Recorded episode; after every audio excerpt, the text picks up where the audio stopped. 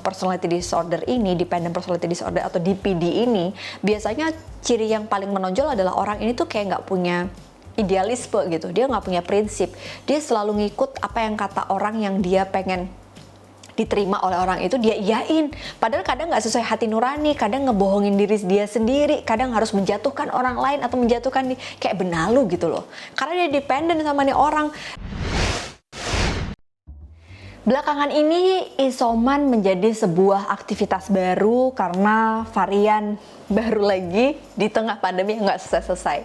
Halo teman-teman, analisa channel. Semoga di konten-konten kita bisa nemenin kamu yang lagi isoman dan segera sembuh ya. Assalamualaikum warahmatullahi wabarakatuh.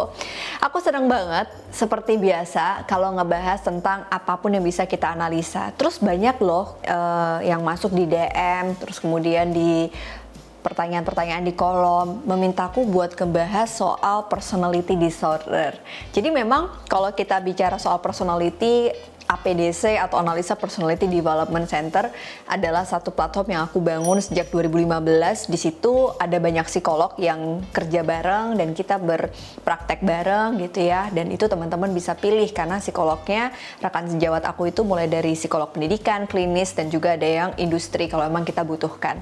Nah, banyak pertanyaan yang kayak mbak aku tuh kayaknya bipolar deh. Mbak kayaknya aku tuh um, paranoid deh gitu.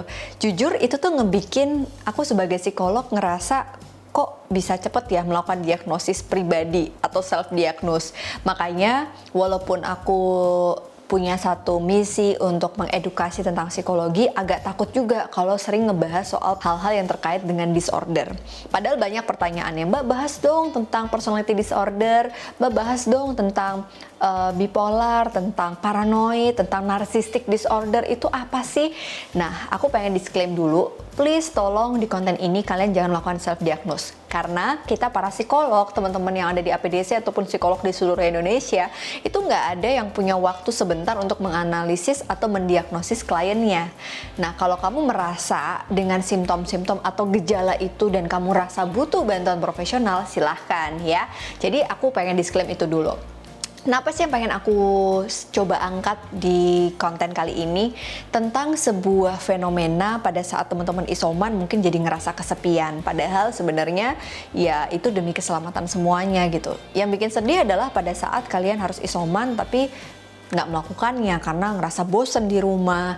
Terus aku jadi berpikir, ini sebenarnya wajar nggak sih kita sebagai makhluk sosial ketika memang butuh orang lain apakah kita harus men, me, mengikuti perasaan itu dan kemudian membuat jadi apa ya membahayakan orang lain juga gitu kan itu yang perlu kita pikirkan nah jadi akhirnya ada beberapa klien yang curhat ketika dia mengalami stres berat pada saat isoman dan ini membuat aku jadi bertanya ini apakah dalam batasan wajar ya ketika kita bergantung dengan kehadiran orang lain dan batasan mana yang membuat kita jadi perlu hati-hati kalau memang kita mengalami yang namanya dependent personality disorder.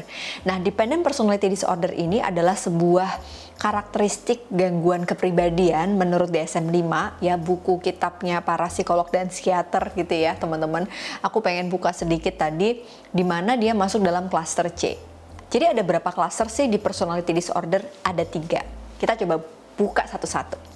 Nah, di cluster A itu ada yang namanya beberapa personality disorder yang berupa pikiran-pikiran aneh seperti misalnya kita menjadi ketakutan atau biasanya paranoid personality disordernya paranoid, schizoid, schizotipal.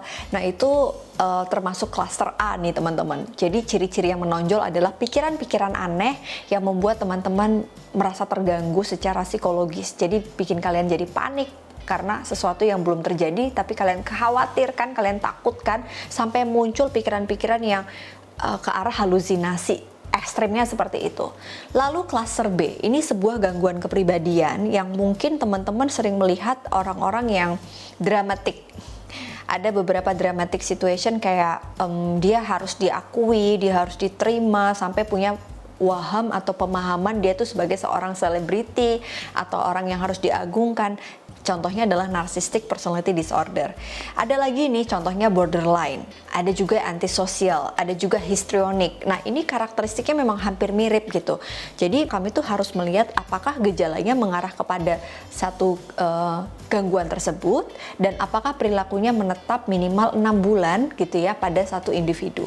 Lalu ada cluster C. Nah, ini cluster C ini adalah sesuatu yang mungkin lagi uh, cukup menjadi perhatianku karena fokusnya kepada gangguan kepribadian kepribadian yang mengarah uh, area kecemasan dan ketakutan.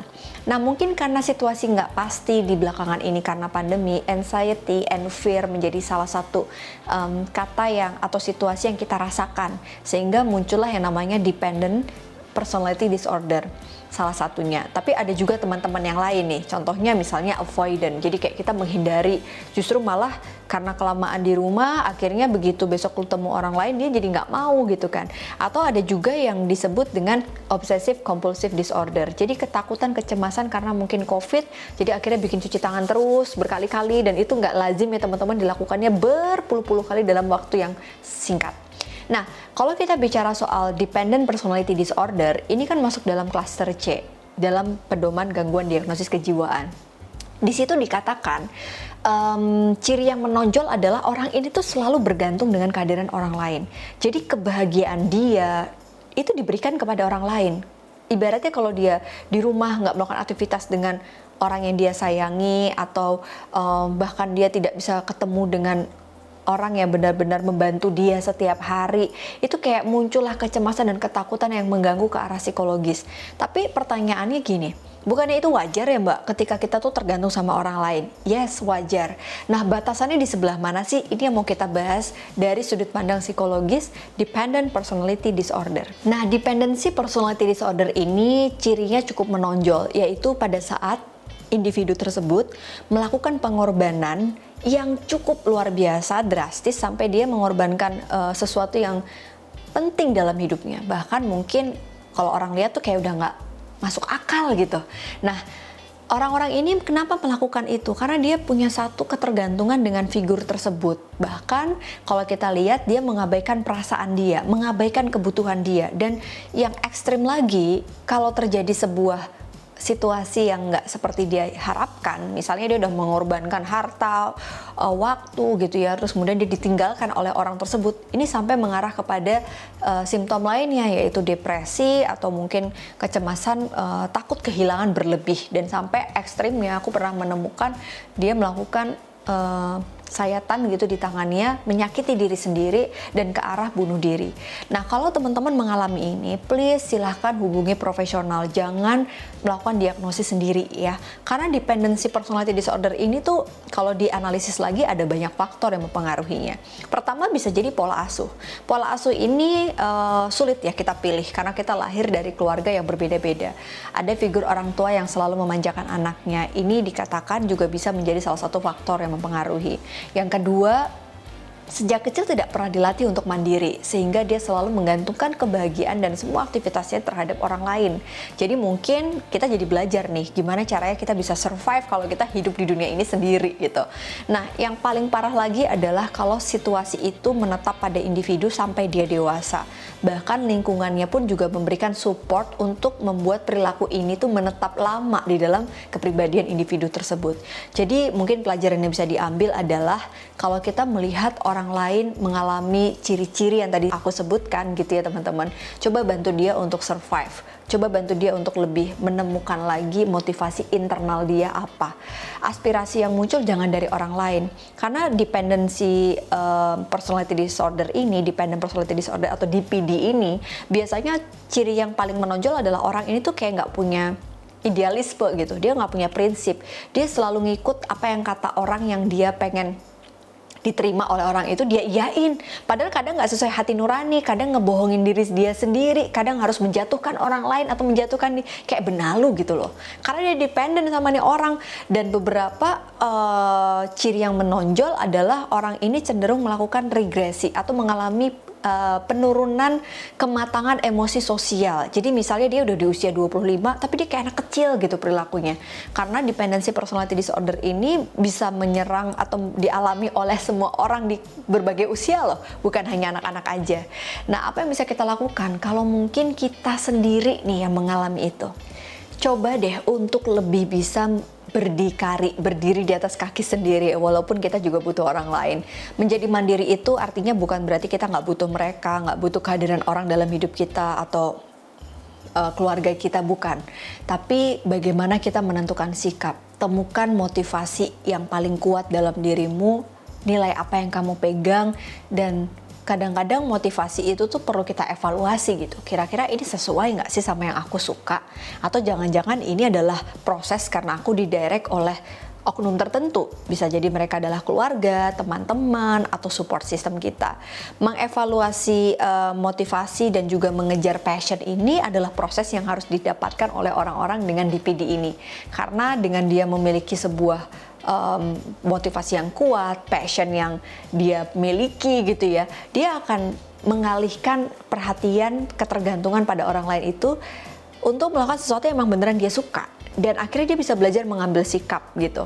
Nah, untuk itu mungkin perlu diberikan sebuah pemahaman bahwa kalau kamu baik sama orang lain, ya kamu jangan mengharapkan imbalannya. Itu pola pikir yang harus dimiliki oleh para dependent uh, personality disorder. Kenapa? Karena biasanya mereka yang mengalami DPD ini cenderung mengalami sebuah gangguan psikologi seperti kecemasan dan ketakutan pada saat membantu orang lain tuh punya hamba punya harapan gitu ya yang menghambat dia ketika dia berharap orang lain tuh melakukan seperti apa yang dia lakukan. Contoh misalnya aku kayak ngebantu orang lain. Aku mengharapkan ya kamu kan udah aku bantu, harusnya kamu tuh di sini nih gitu. Hello, kita kan nggak bisa mengendalikan sikap orang lain. Jadi makanya kalau kita memang mau ngebantu orang lain, ya para DPD harus belajar untuk bisa ya melakukan itu bukan untuk mereka tapi untuk diri kita sendiri. Kalau itu bisa kita lakukan, maka kita jadi lebih aware dan bahagia atas diri kita.